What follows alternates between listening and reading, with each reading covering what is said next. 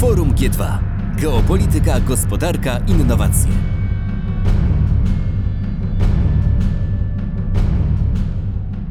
Dzień dobry Państwu. Ja nazywam się Jakub Paluch. Mam zaszczyt y, przeprowadzić y, dzisiejszy panel dyskusyjny. Y, On budowany został wokół kilku założeń.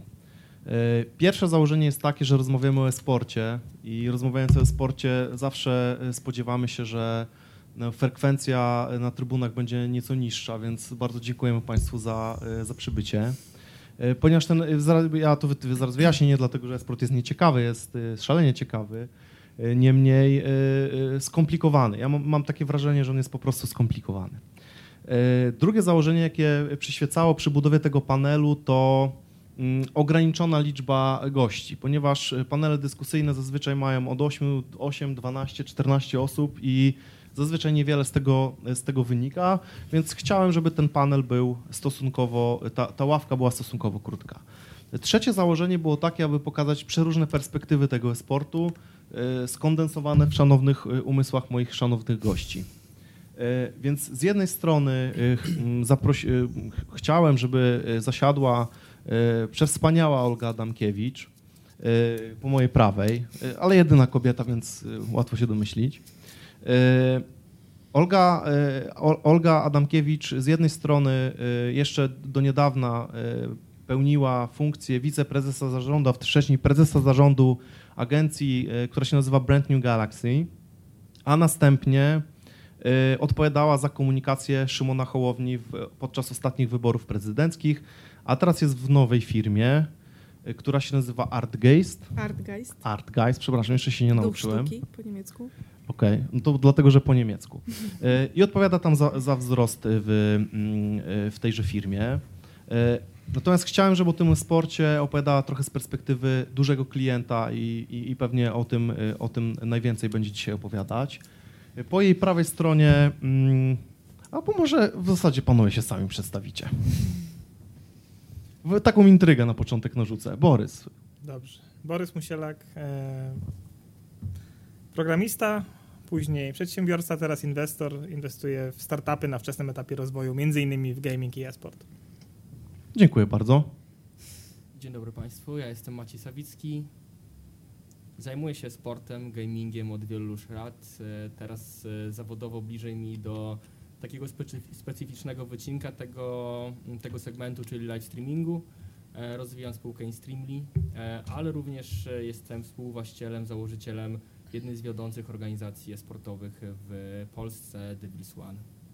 Kropka. Tak. E, z Maćkiem poznaliśmy się gdzieś w okolicach roku 2000 e, i, i tam zaczynaliśmy stawiać swoje pierwsze kroki w grach komputerowych. E, ponieważ to, to właśnie od tego zagadnienia chciałbym zacząć, ponieważ w tej, ta, ta definicja tego, czym jest e-sport, gry komputerowe, gaming jest, jest bardzo zawiła.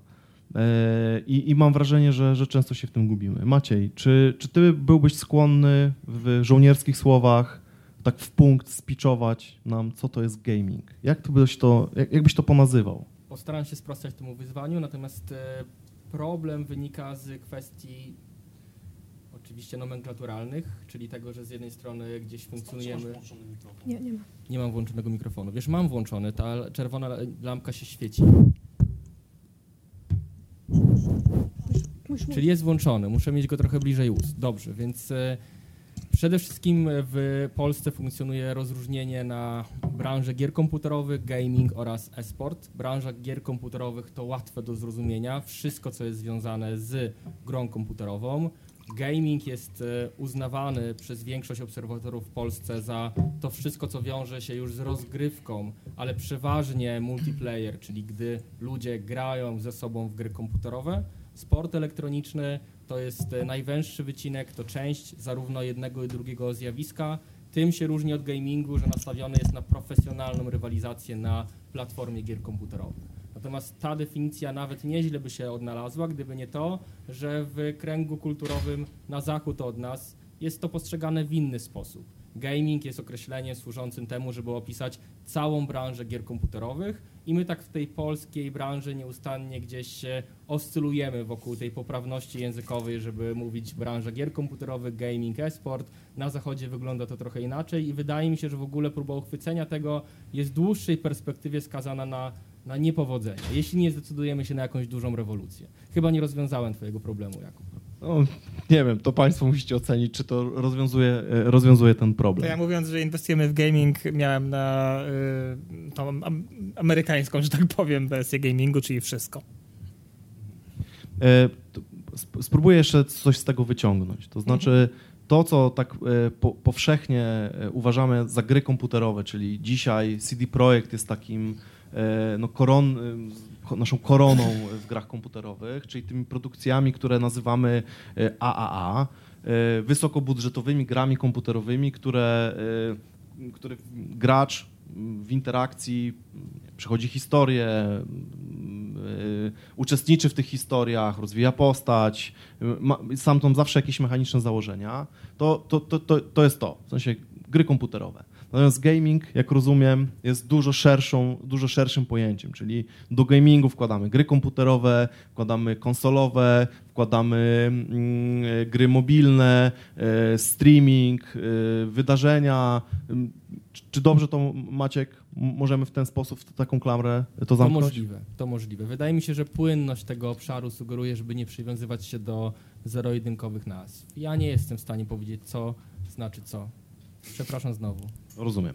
Nie, y, niemniej to, y, jakie za- zagadnienie chcielibyśmy dzisiaj y, z Państwem omówić, czy tutaj między sobą omówić, jest absolutnie nie produkcja gier komputerowych w rozumieniu zespołu, który koduje jakąś grę i wypuszcza ją na rynek i odpowiada za sprzedaż tej gry, czy dys- dystrybucję i sprzedaż tej gry, tak jak w przypadku największych spółek notowanych na polski, polskiej giełdzie, w tym CD Projekt, E, tylko będziemy mówić e, o inwestycjach i rynku w rozumieniu e, tego, tego bardzo szerokiego, czyli i streamingu, i influencerów, i, e, e, i wszystkiego, co dotyczy e, gier, e, gier komputerowych. Mm. Olga, czy chcesz jeszcze coś do tego dodać? Znaczy dodać do tego można tylko to, że myślę, że ten początek tej dyskusji jest świetną puentą e, tego, że jest to rynek, który jest w pewnym sensie w Polsce jeszcze właśnie bardzo nieukonstytuowany i przez to jest dość chaotyczny i wszystkie strony będące w tym procesie przez inwestorów, przez startupowców, przez graczy, przez e, potencjalnych reklamodawców są w tym procesie odrobinę zagubieni i to jest jedna z rzeczy na pewno, o której też będziemy rozmawiać. Zagubieni, tak jest.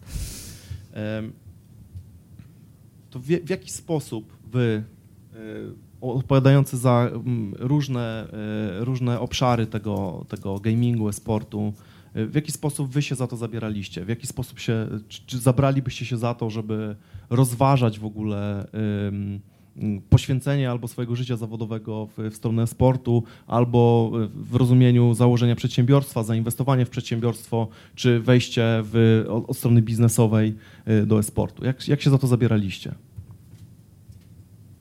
Może Borys. Ja się w ogóle to nie zabierałem, bo jakby nie, nie zajmuję się sportem tylko i wyłącznie. Nie? Mogę powiedzieć, Oczywiście. dlaczego inwestujemy czasem też w tym, w tym rejonie, co najwyżej. No to Poproszę. jakby z mojego punktu widzenia y, jakby jedna rzecz to jest to, że nasz fundusz inwestuje w Polsce. Wymyśliliśmy go sobie jako taki fundusz, który inwestuje w Polsce, ale pomaga y, spółkom iść dalej głównie do Stanów, bo dwóch naszych partnerów jest w, w Stanach i, i oni też są, wywodzą się z, gra, z branży gier.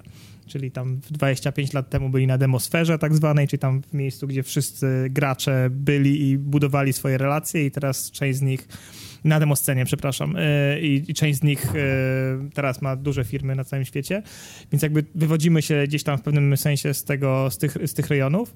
Yy, no i z drugiej strony mamy w Polsce właściwie powiedziałbym, że jedyne sukcesy technologiczne z Polski to są takie naprawdę sukcesy, czyli firmy, które są na całym świecie znane, no to są firmy, które tworzą gry.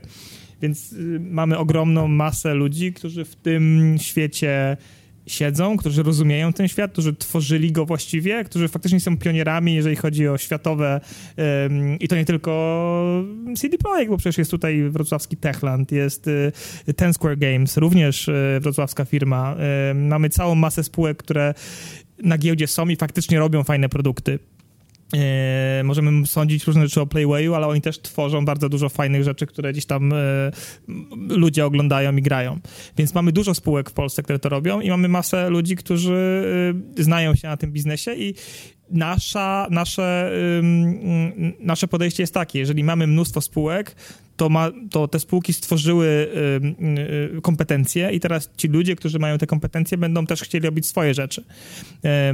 Więc my chcemy inwestować w najlepszych, którzy robią swoje rzeczy na tym rynku i dla nas nie ma to znaczenia, czy to będzie nowa spółka, która tworzy gry, czy to będzie spółka, która robi technologię, y, która umożliwi na przykład tworzenie lepiej gier, czy to będzie to spółka, która monetyzuje ten rosnący rynek e-sportowy.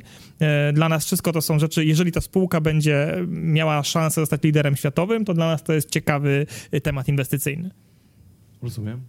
E, Olga? Ja na ten rynek patrzę z kolei z zupełnie innej perspektywy, dlatego że to, o czym Kuba zapomniał powiedzieć, to jest to, że ja w ogóle przez 13 lat pracowałam korporacyjnie. Więc dla mnie w ogóle całe zagadnienie gamingu i sportu sprowadza się do trzech bardzo różnych perspektyw. Pierwsza perspektywa to jest perspektywa reklamodawcy. Dlatego, że rynek, e, rynek szeroko rozumiany sportowo-gamingowy to jest rynek, w którym też inwestuje bardzo dużo firm po to, żeby się pojawić. Ja pracowałam w Procter Gamble przez prawie 9 lat, a potem Jeronimo Martins, to jest jeden z dwóch największych reklamodawców w ogóle w tym regionie. Żoniu Martin, że to jest w ogóle właściciel Biedronki. E, I to jest tak, że my robiliśmy podejścia przez te 13 lat bardzo różne do e, sportu, zarówno w Europie Centralnej, jak i w Europie Zachodniej, jak i w Stanach. I to, co jest e, znamienne w tym konkretnym regionie, to jest to, że Europa Centralna rośnie wolniej, jeśli chodzi o rozwój budżetów marketingowych w tym obszarze, dlatego że ten rynek jest po prostu z perspektywy reklamodawców nieczytelny i on jest nieczytelny na wielu płaszczyznach, czyli on jest nieczytelny zarówno od strony tego, kto im te usługi sprzedaje, czyli są bardzo niedojrzałe spółki, które w ogóle nie potrafią wejść w interakcję z takimi reklamodawcami, a z kolei domy mediowe agencje mediowe w ogóle tego nie potrafią robić albo robią to słabo. E, co jest absolutnie stoi w opozycji do tego, co się dzieje na rynkach rozwiniętych, dlatego że rynek reklamowy to będzie 1,6 miliarda dolarów w 2023, rośnie między 15 a 20% e, procenta składanego rocznie i to jest naprawdę bardzo dużo, ponieważ e, bardzo dużo rynków, szczególnie teraz jeszcze też w trakcie COVID-u, spada, jeśli chodzi szczególnie o media, więc... Mowa o pewna... samym rynku esportowym, reklamowym. Tak, tak, esportowym, tak. I to ja jest jakby. Prawie, że pewnie nie sportowym, tylko gamingowym szeroko, bo na pewno nie, bo to byłoby więcej warte, aniżeli to, co tak, tak, powiedziałaś, tak, niż cały tak, rynek. Tak, sportowym. No właśnie, teraz wchodzimy w nomenklaturę. Nie, właśnie ga- to jest, to, to, no, właśnie, na tym to, właśnie na tym to polega, to znaczy, że rozróżnienie tych... Przerwałem Oldze, więc przepraszam. Spoko, spoko, spoko. Rozróżnienie tych wszystkich no dyscyplin nazewnictwa i nomenklatury jest bardzo trudne, ponieważ to jest, jakby jesteśmy w takim miejscu na rynku, w sensie tworzenia tego segmentu, w którym, w którym każdy używa zupełnie innej nomenklatury i w, jakby czerpie z zupełnie innych rzeczy. Ja właśnie to chciałem sprecyzować, Maciej słusznie zauważył, e, bardziej gamingowy, znaczy tak. to, te liczby, które podajesz, podajesz gamingowo, tak. czyli dotyczy to gier komputerowych, gier konsolowych, pewnie VR-u, tak, tak, e, tak. streamingu, e, influencerów, całości, całości tak. a w tym wszystkim zabiera, zawiera się Wesport. Ja jeszcze przytoczę parę liczb, ale proszę. I to jest jakby to jest jedna perspektywa. Druga perspektywa jest taka, że ja po tym, jak byłam osobą korporacyjną, to się świetnie układa w tą historię, to jest to, że również byłam, założyciel, byłam założycielem e, spółki, o której Kuba wspomniał, to jest Brand New Galaxy. To jest najszybciej rosnąca firma marketingowa w ogóle w regionie, nie tylko w Polsce, ponieważ trzy lata myśmy zrobili, postawili firmę, która ma 400 osób, po półtora roku była profitowa i składała się jakby z całego holdingu spółek. I ponieważ naszymi klientami byli klienci korporacyjni, globalni również, to czymś naturalnym nam się wydawało na tamtym etapie od strony inwestycyjnej, to jest przechodzimy do strony inwestycyjnej tego, żeby również zbudować firmę usługową, która będzie się specjalizowała już teraz wąsko we sporcie, tak? czyli wąsko w tak naprawdę sprzedaży, tudzież produkowaniu kontentu dla klientów y, naszych korporacyjnych. Była to jedna z, z większych spektakularnych porażek mojej kariery też poświęciłam na to dwa lata swojego życia i absolutnie nam się to nie udało. I nie udało nam się to znowu z tych samych powodów, co w tym punkcie pierwszym, czyli po prostu my mieliśmy relatywnie niewielkie zrozumienie tego rynku. Dwa, inwestorzy to już kompletnie nie mieli tego zrozumienia. E, rozumiem, że są wyjątki, ale jest ich niewiele, szczególnie właśnie w, w Europie Centralnej. E, a po trzecie, nasi klienci to już kompletnie nie rozumieli, co my do nich mówimy i już na pewno byliśmy jeszcze dodatkowo niewiarygodni, bo jak przychodziliśmy z tymi statystykami, to oni cały czas powtarzali, że tak naprawdę to jest wszystko dla dzieci i że przecież dzieci nie kupują pasty do zębów. Więc, więc to jest taka druga perspektywa, którą również miałam okazję doświadczyć i w obu tych przypadkach te wnioski były z mojej przynajmniej perspektywy bardzo zbliżone. Maciej? Ja się fundamentalnie nie zgadzam z tym, że można mówić o podmiocie agencyjnym, bo rozumiem, że to jest to, co Olga próbowałaś budować, że to jest część ekosystemu esportowego. To wiem, znaczy wiem to, że mamy różnicę to opinii. jest dookoła jakiś, jakaś próba podpięcia się pod ten ekosystem budowania wartości. Natomiast ja jednak jestem zwolennikiem tego, żeby esportem nazywać to, co jest albo ligą, albo organizacją esportową, ewentualnie jakąś hybrydą tych dwóch podmiotów, chociażby związaną z obsługą profesjonalnych graczy. Natomiast e, rynek agencyjny jest e, oczywiście bliski rynkowi sportowemu, natomiast e, nie nazywałbym podmiotów agencyjnych podmiotami e-sportowymi, chociaż oczywiście są różne podejścia i różne spojrzenia na to. Niemniej jednak e, Bo to jest jeszcze- absolutnie nieistotne dla wszystkich. ja uważam, że to tutaj... jest właśnie bardzo istotne, bo to się rozmywa i jeśli tutaj mamy rozmawiać o tym, jak inwestować w e-sport w Polsce, co zrobić, żeby on rósł, to trzeba na pierwszym miejscu zrozumieć, czym są realne inwestycje w e-sport. My absolutnie jako branża e-sportowa potrzebujemy kapitału, potrzebujemy go dlatego, że spółki funkcjonujące na zachodzie funkcjonują w ogóle w innej perspektywie finansowania niż my. Nasze rozmowy na temat trochę wybiegam tutaj myślami, bo wiem, e, że Olga między innymi lubi mówić o tym, że spółki sportowe, organizacje sportowe nie mają kompetencji do tego, żeby być partnerem dla To tych prawda. brandów. O tym trochę była ta wypowiedź.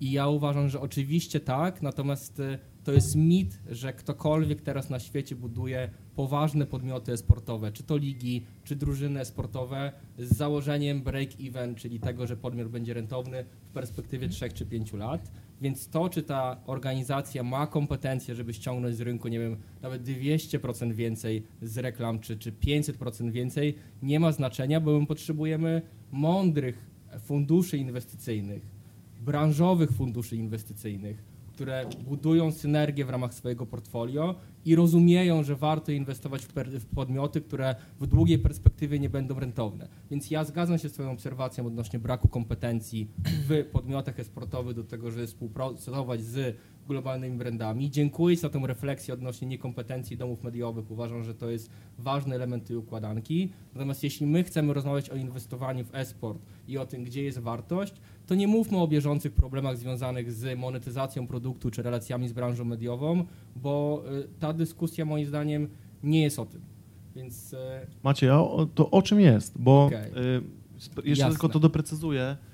Wyciągnąłem taką daną, że y, VC na świecie zainwestowało od 2013 roku mhm.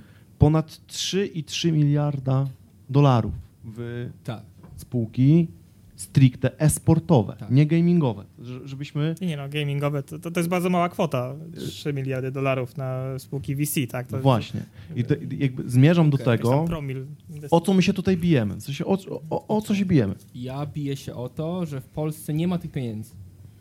Nie ma tego rodzaju finansowania dla podmiotów sportowych. Nie ma tego finansowania dla drużyn, nie ma właściwie tego finansowania dla lig. Ostatnio mieliśmy ciekawą sytuację, gdy Marcin Gortat zainwestował w Polską Ligę Sportową. Uważam, że to jest mało, bardzo ważne wydarzenie, bo jeśli spojrzymy na to, jak finansowane są podmioty e-sportowe na świecie, one bardzo często są inwestowane pieniędzmi starymi pieniędzmi, czyli bogaci ludzie chcą mieć kluby sportowe, chcą mieć ligi, przenoszą ten model znany ze sportu tradycyjnego. Fajnie być współwłaścicielem Manchesteru United. I na świecie jest tak, że wielu ludzi mówi, fajnie być właścicielem Astralis, Fanatic, NIP, innych podmiotów, które gdzieś tam są tymi, które agregują IP. No bo na koniec dnia naprawdę w esporcie teraz nie chodzi o to, żeby jeden czy drugi podmiot był rentowny. On nie będzie rentowny, biorąc pod uwagę, jakie wyniki generują te spółki gamingowe, esportowe na świecie.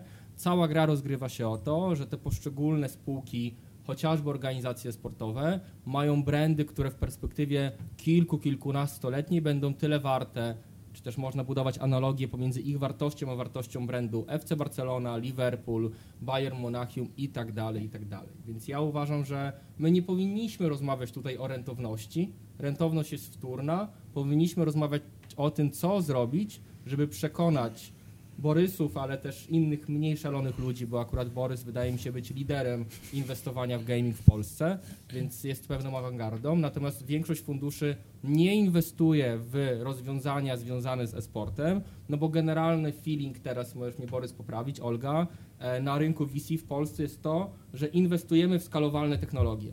E-sport nie jest, nie będzie, nie ma być skalowalną technologią i dlatego jest teraz na absolutnym uboczu tego, gdzie płyną pieniądze. Mamy minimalne szanse na pieniądze publiczne, mamy minimalne szanse na pieniądze z rynku VC i dopóki nie zmieni się klimat postrzegania w ogóle, czym jest podmiot esportowy w Polsce, to będzie bieda i co więcej, już nam Zachód uciekł.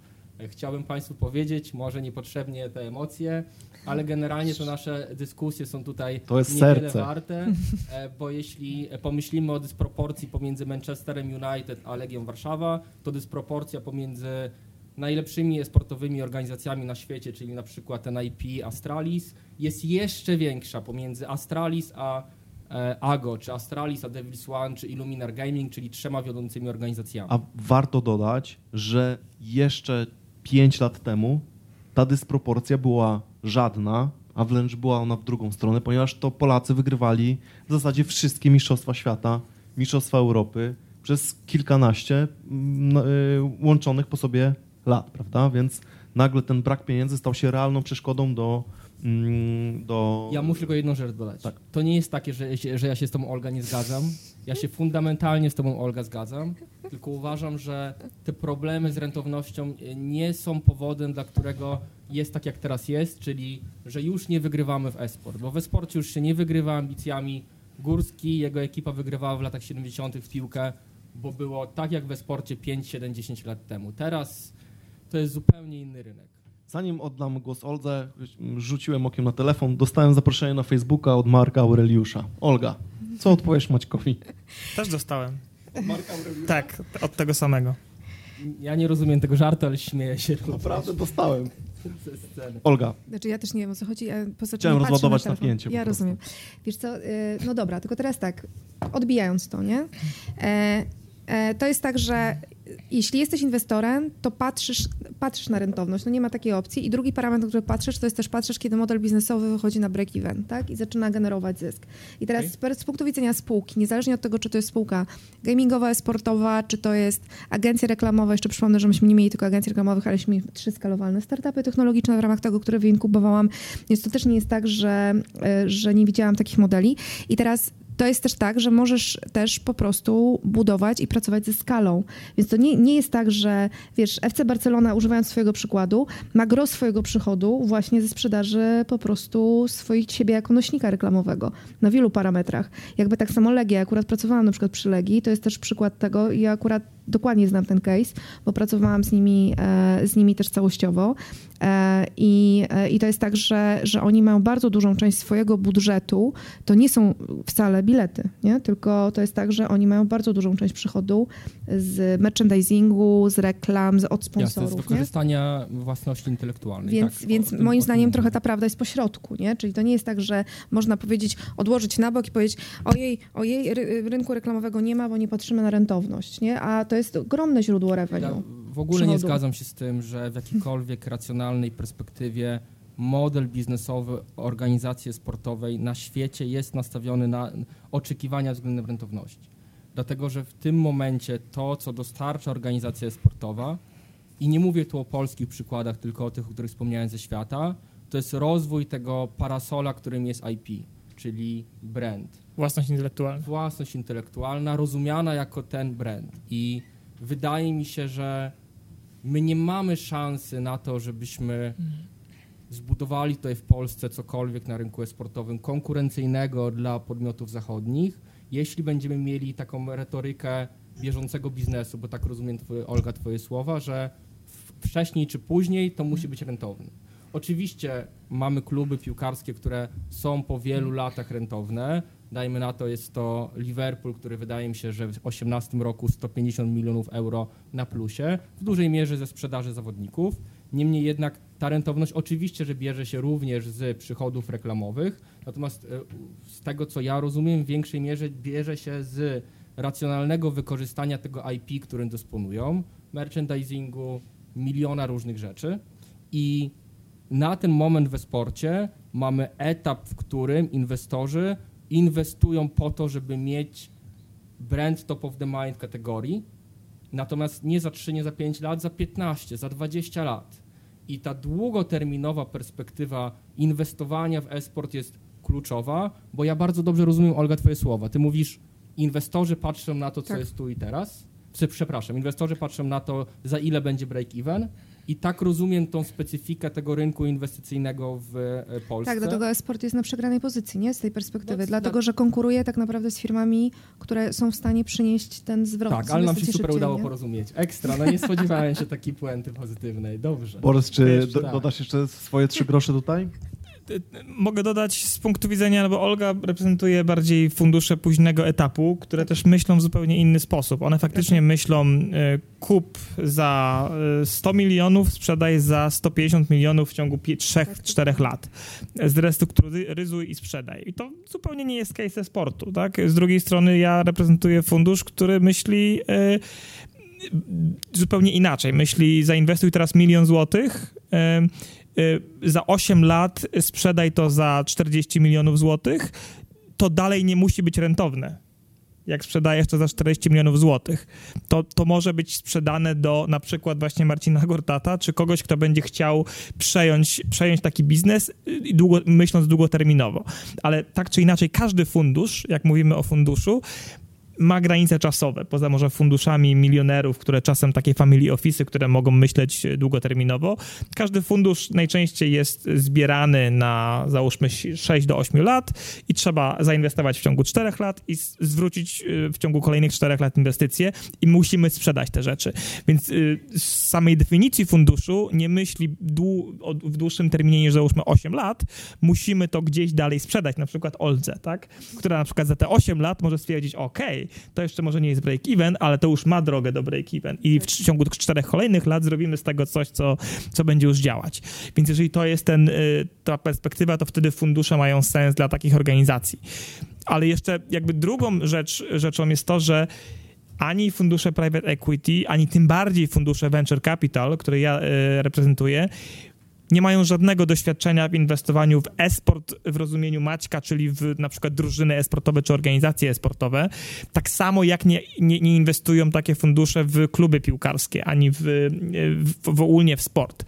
Takie, tego typu fundusze inwestują najczęściej w bardzo konkretną branżę i dla mnie to jest branża technologii ogólnie już rozumiana branża technologii. Dlatego zainwestowaliśmy w startup Maćka Winstreamly, który jest startupem technologicznym działającym w branży e-sportowej, a raczej nie zainwestowalibyśmy w Devil One, mimo że to mogłaby być dla nas świetna inwestycja, ale po prostu totalnie się na tym nie znamy. I większość funduszy venture capital czy private equity nie nie, zupełnie się na tym nie zna, więc tutaj potrzebujemy zupełnie innych rodzajów funduszów, tak jak są fundusze, które wchodzą w y, fundusze mieszkaniowe, które kupują mieszkania i je sprzedają. Są fundusze, które wchodzą w jakiś rynek stali, zupełnie, no to tak samo będą fundusze, które wchodzą i powstają na świecie takie fundusze, które faktycznie W Polsce, inwestują. w Polsce też dwa Tak. fundusze VC mają już w tezie wpisany e-sport. To jest bullshit.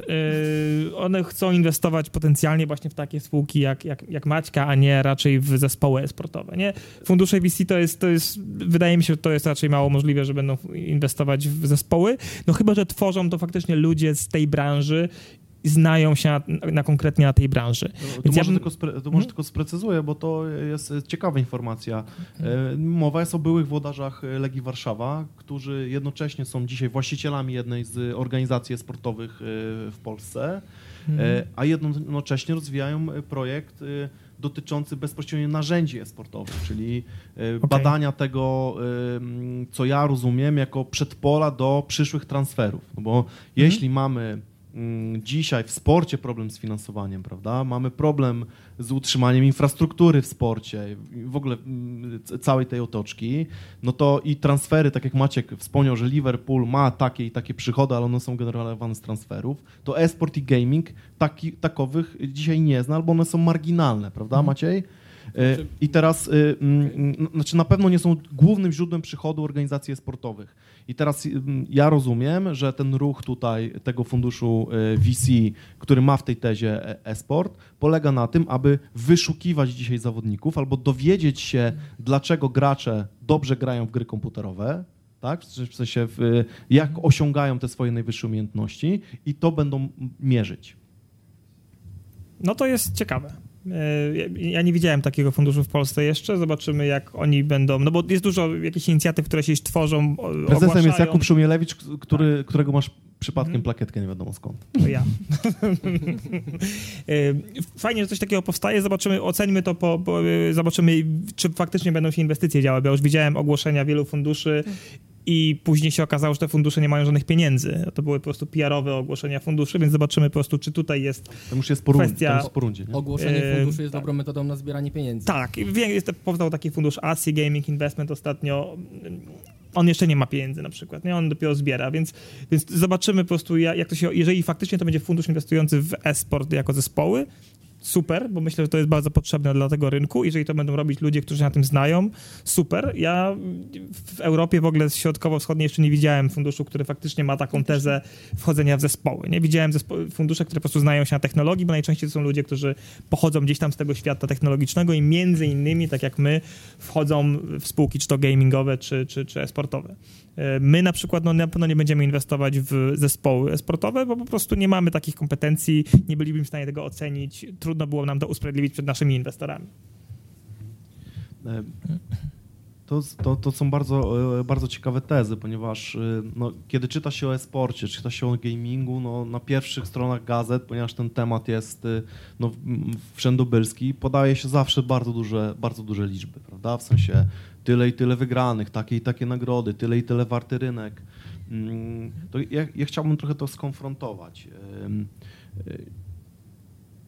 Mówi się o tym, że e-sport obecnie ogląda jakieś 225 milionów ludzi, czyli piłkę nożną ogląda 3,5 miliarda, e-sport 225.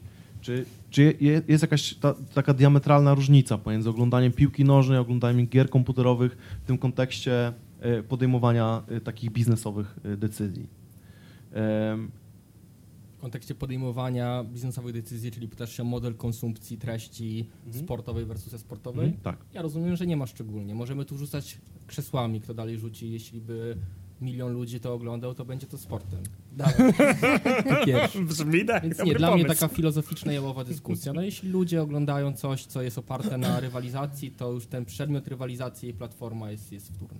Znaczy ja dodam, że to jest powód, dla którego no, my uwierzyliśmy między innymi w Streamly, tak? bo to jest rynek, który jest ogromny w porównaniu z, jest, jest bliski rynkowi topowych sportów na świecie, a z jakiegoś powodu cały czas przyciąga mniej reklamodawców, więc no mój bet jest, że to oczywiście się wyrówna, tak jak był przez długi czas niedobór reklam, które szły w mobile, tak? I, i to się totalnie już wyrównało i w każdym nowym, każda nowa, Facebook, każda nowa właściwie dziedzina powstaje, ma bardzo dużo oczu, które patrzą tam y, i jeszcze przez chwilę te reklamy są tam tanio. Wchodzą pierwsi pionierzy, zaczynają tworzyć serwisy, które umożliwiają na przykład właśnie jak AdMob y, na, na, na wersji mobile, czy właśnie jak InStreamly w, na Twitchu i nagle się okazuje, że technologia umożliwiła, y, umożliwiła w ogóle sprzedaż reklam w sposób skalowalny, a z drugiej strony agencje nagle w końcu zobaczyły, że to jest fajny, tani sposób, żeby kupić większy zasięg. Więc taka edukacja zawsze, na każda nowa platforma, platforma wchodzi i ta edukacja zawsze trwa kilka lat i w pewnym momencie no, kapitalizm tak działa, że w pewnym momencie to się wyrówna i, i nagle będzie to tyle samo kosztowało jak, jak wszędzie indziej. Więc mój wielki bet jest, że jesteśmy bardzo wcześnie, więc warto wkładać pie- pieniądze w firmy teraz, które będą na tym y, rynku po prostu zarabiać, bo to się w ciągu kilku następnych lat zadzieje. I tu wydaje mi się, że doszliśmy do tego, o czym mówiła Olga, czyli że ciężko jest przekonać brand managerów, że ludzie, którzy oglądają e, sport elektroniczny czy gaming, kupują pastę do zębów. I że I- mają więcej niż 13 lat. No właśnie, i to jest na pewno ciężka praca do wykonania wspólnie, zarówno po stronie domów mediowych, być może też agencji, które obsługują klientów w obszarze kreatywnym, czy nawet performance'u, bo live streaming super sprzedaje, i oczywiście branży sportowej. Ja się nie wypieram tej odpowiedzialności. Natomiast, żeby rozwijać kompetencje po stronie podmiotów esportowych, żeby edukować rynek, trzeba mieć po prostu pieniądze. Więc e, moim zdaniem fundamentem tej dyskusji jest najpierw weźmy kasę i zróbmy z niej, e, za nią to, co jest potrzebne, bo na razie trudno jest zasypywać tą dziurę, o której ty, Olga, mówisz, e, bez pieniędzy. Kropka. Olga? Znaczy, no to jest w punkt. No to jest tak, że, że jest, to jest, co mówię o tym, o tych mitach, nie? że wszyscy żyjemy w głębokim przekonaniu, że że st- streaming sportowy ogląda mój syn, który ma 12 lat i to jest prawda. Natomiast prawda jest też taka, że case'y, które ja widziałam, e, reklamowe i marketingowe, widziałam ich kilka, bo na przykład robiłam tak duż, dużą, bardzo dużą kampanię w ogóle w Europie Zachodniej i Centralnej na Gillecie, to nagle się okazuje, że to wcale nie jest tak, że średnia wieku osób, które oglądają, e, oglądają te rzeczy, to jest właśnie 13 lat. Tylko nagle się okazuje, że jest to jednak twoja grupa docelowa. I teraz oczywiście ono to jeszcze musi być dostosowane do tego, jaki masz produkt, co komunikujesz, jak komunikujesz. Natomiast absolutnie jest tam duży potencjał dla konkretnych marek i konkretnych brandów. I, i też im ta kategoria, znaczy im ten sport będzie dojrzewał, tym tak samo będzie się zmieniała grupa po prostu docelowa osób, które będą go oglądać, bo one będą rosły z tą kategorią po prostu zwyczajnie.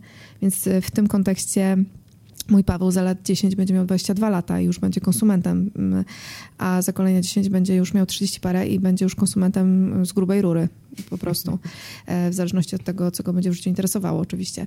Więc, e, więc ta ewolucja musi się wydarzyć, natomiast nawiązując do tego, co mówiliśmy o tych braku kompetencji tej edukacji, no to jest tak, że po prostu brakuje tak naprawdę dobrej takiej edukacji numerycznej. Tak? Domy mediowe i najwięksi reklamodawcy pracują na cyfrach. To nie jest jakby świat marketingu, e, który był 15 lat temu, kiedy podejmowaliśmy decyzje na poziomie tego, czy być w TVN-ie, czy w Polsacie, i czy w naszej reklamie e, panna, która jest kręcona, na- ma rzucać głową w lewo czy w prawo, naprawdę się już dawno skończyły.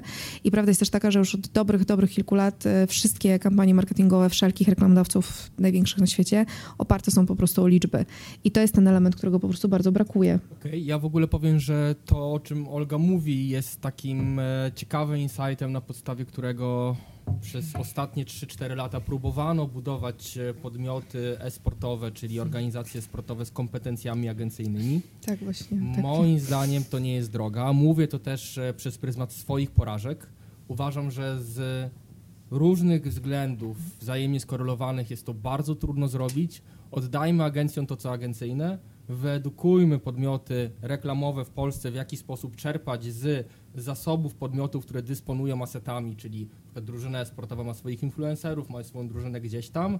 Jest bardzo trudno oczekiwać, żeby organizacja sportowa na tym etapie rozwoju rynku miała kompetencje porównywalne do wiodących domów mediowych czy agencji, bo po prostu nie w tym się specjalizujemy.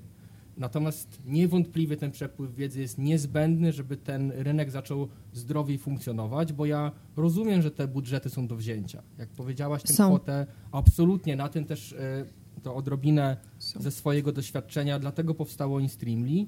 Ono odpowiada na tą fundamentalną potrzebę tego, żeby lokować brand w e-sporcie w sposób znany mediaplanerom. Bo mediaplanerzy, czy nawet teamy kreatywne w agencjach, one naprawdę nie rozumieją, czym jest sport elektroniczny. A jeszcze jak wchodzimy, ostatnie zdanie, już taką głęboką mediową dyskusję, to CPM, czyli koszt zakupu tysiąca wyświetleń w kontencie youtubera gamingowego, który no, robi jakiś bullshit content, ale ludzie to oglądają, jest znacznie niższa aniżeli koszt zakupu tego CPM-u od organizacji sportowej, która musi opłacić zawodników, opłacić sale treningowe, trenerów i tak. I gdzieś musi powstać ten element rozumienia w głowach tych agencji, dlaczego warto za to więcej zapłacić. I to jest długa droga, żeby to się stało. Wiesz co, w przypadku e, mediów e, digitalowych to się wydarzyło w 10 lat, nie? Bo przypomnę, że 10 lat temu to kupowaliśmy zasięgi właśnie w TVN, w Polsacie i w TVP i właściwie nie było dyskusji o tym, żeby inwestować e, w szeroko w media internetowe do momentu, aż najwięksi reklamodawcy po prostu e, wymusili tą alokację, tak? Znaczy jednym z pierwszych reklamodawców na świecie, który zrobił tą alokację, to był właśnie Procter i Procter zrobił to ze zrozumieniem tego, że nikt nie umie tego jeszcze robić, nikt nie wie, jak to robić, ale odgórnie wymusił to, że wszystkie rynki muszą po prostu kupować 10% w internecie i koniec. I wszyscy musieli się nauczyć. Więc ja myślę, że to też jest kwestia tego, że w tym całym procesie, w tym całym ekosystemie jest po prostu bardzo dużo kroków. Bo z jednej strony jest spółka y, e-sportowa, ale po drodze jest dom mediowy, agencja reklamowa, która nie umie tego robić, więc jak tego nie umie robić, no to przy tego nie robi, bo nie będzie umiała tego sprzedać. To samo z domem mediowym, dopiero na końcu jest klient. Więc wygranie jakby dużych klientów wymusi edukację rynku po prostu z drugiej strony. Y, Kochani, czyli y, z- jednej strony rozumiem, że jesteśmy na wczesnym etapie, to znaczy możemy w bardzo przystępnych warunkach zająć jakąś pozycję w konkretnym sektorze i o to dzisiaj toczy się trochę rozgrywka. Ale powiedzcie mi, wracając do tego rzucania tym przysłowiowym krzesłem, wyobrażam sobie, że faktycznie możemy stworzyć dyscyplinę rzucając krzesłem. Przez chwilę być może komuś się to będzie podobało. Skąd są, gdzie widzicie racjonalne nie tym, nie tym w przesłanki? pierwszych rzędach. Nie Pewnie, w tych ale... pierwszych rzędach. Gdzie, jak, jakie racjonalne przesłanki wymienilibyście, że e-sport nie jest tylko chwilowym trendem, a jakąś stałą, która może zagościć na ekranach telewizorów, telefonów komórkowych i komputerach ludzi na całym świecie? Maciej. Ja mam taką ogromną ochotę, też przez wzgląd na to, że znamy się z Kubą już wiele lat i wiele złośliwości było w, e, ser i serdeczności w tej Maciej relacji. wystąpił w złotej marynarce na rozdaniu nagród ostatnio. Na, dlatego mam żółtą dzisiaj, nie wiem czy to się łączy, ale do dygresji, do dygresji. Dygresja jest taka, że ja bym Kuba ci chętnie zadał pytanie, jakie masz racjonalne przesłanki mówiące, że tak nie będzie? Bo oczywiście ja mam ten błąd poznawczy człowieka, który lwią część swojego czasu przez ostatnie 15 lat poświęcił na ten obszar. Niemniej jednak e, wydaje mi się to jakąś tezą, której aż nie wypada bronić, że sport elektroniczny jako element e, tego digital entertainment, który tak szybko rośnie, że że nie ma innej opcji, aniżeli to, że to będzie jechało na tym wielkim koniu. Po prostu to sobie jedzie w tamtą stronę i tyle. Żadna wielka filozofia. Ludzie grają w gry komputerowe, ludzie oglądają streaming. Nie do zatrzymania, chyba że ktoś nam powie, a 20 rok nauczył nas pokory względem rzeczy nie do zatrzymania. Chyba że ktoś nam powie, nie oglądajcie streamów, nie grajcie na komputerze. Kropka. Borys? Część wielkiego, wielkiego ruchu, który jest e, e, znacznie przerasta to, co nazywamy gamingiem i e-sportem. Dla, dla mnie y, jest oczywistością też to, co mówi Maciek, y, również z tego punktu widzenia, że mm, chwilowa moda to może być chwilowa moda y, na koszykówkę była w Polsce, jak Michael Jordan grał, później to się jakoś tam troszkę spadło. Y, Chwilowa moda mogła być, jak ak- akurat byliśmy dobrzy w czymś na przykład, to się oglądało, tam żużel był przez chwilę bardzo, bardzo popularny w niektórych miastach. Mm, Tutaj mamy inny przypadek, bo tutaj nie mamy Lola, czy, czy, czy, czy, czy Counter-Strike'a, czy, czy NBA 2K, czy FIFA. Tu mamy całą masę gier i te gry powstają coraz to nowe, więc to nie jest jakaś jedna dyscyplina, nie? To jest cała, to tak jakby obok y, prawdziwego, prawdziwego, s, tradycyjnego sportu powstaje zupełnie nowa branża, która tak naprawdę, okej, CS się może kiedyś skończyć, ale powstaną kolejne gry i to, to się nie skończy, tak? Ludzie będą chcieli dalej to robić.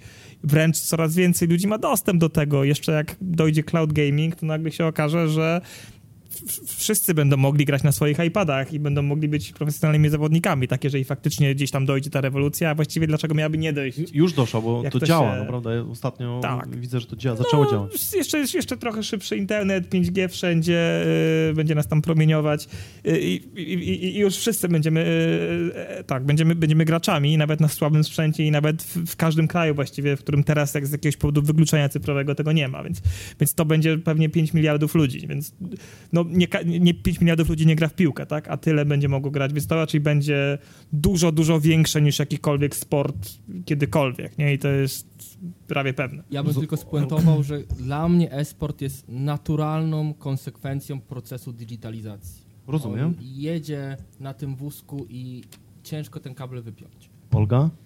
Czy ja uważam, że to jest po prostu o trwałej zmianie takich nawyków konsum- konsumencko-ludzkich. To jest, tak- to jest tak, że 50 lat temu chodziliśmy do teatru, potem zaczęliśmy oglądać więcej telewizji, w końcu potem zaczęliśmy oglądać inne rzeczy i zaczęliśmy zupełnie inaczej konsumować e, szeroko rozumiany entertainment. Gaming, esport, jakkolwiek będziemy to nazywać, jest, em, z całym szacunkiem dla wszystkich nas jako tutaj prelegentów, jest tak, że to jest po prostu pewien ogromny obszar rozrywki, którą my wpuszczamy do swojego życia. E, I ponieważ średnia wieku na tej sali nie jest przesadnie niska, to nie wiem, ile z was posiada i gra na przykład na konsoli. Ja na przykład gram bardzo dużo, a mój syn posiada 200 gier i jest graczem. Kto gra na drogą. konsoli? A na PC? A w mobile? Na komórkach? A, nie tak źle. Statystycznie. Statystycznie.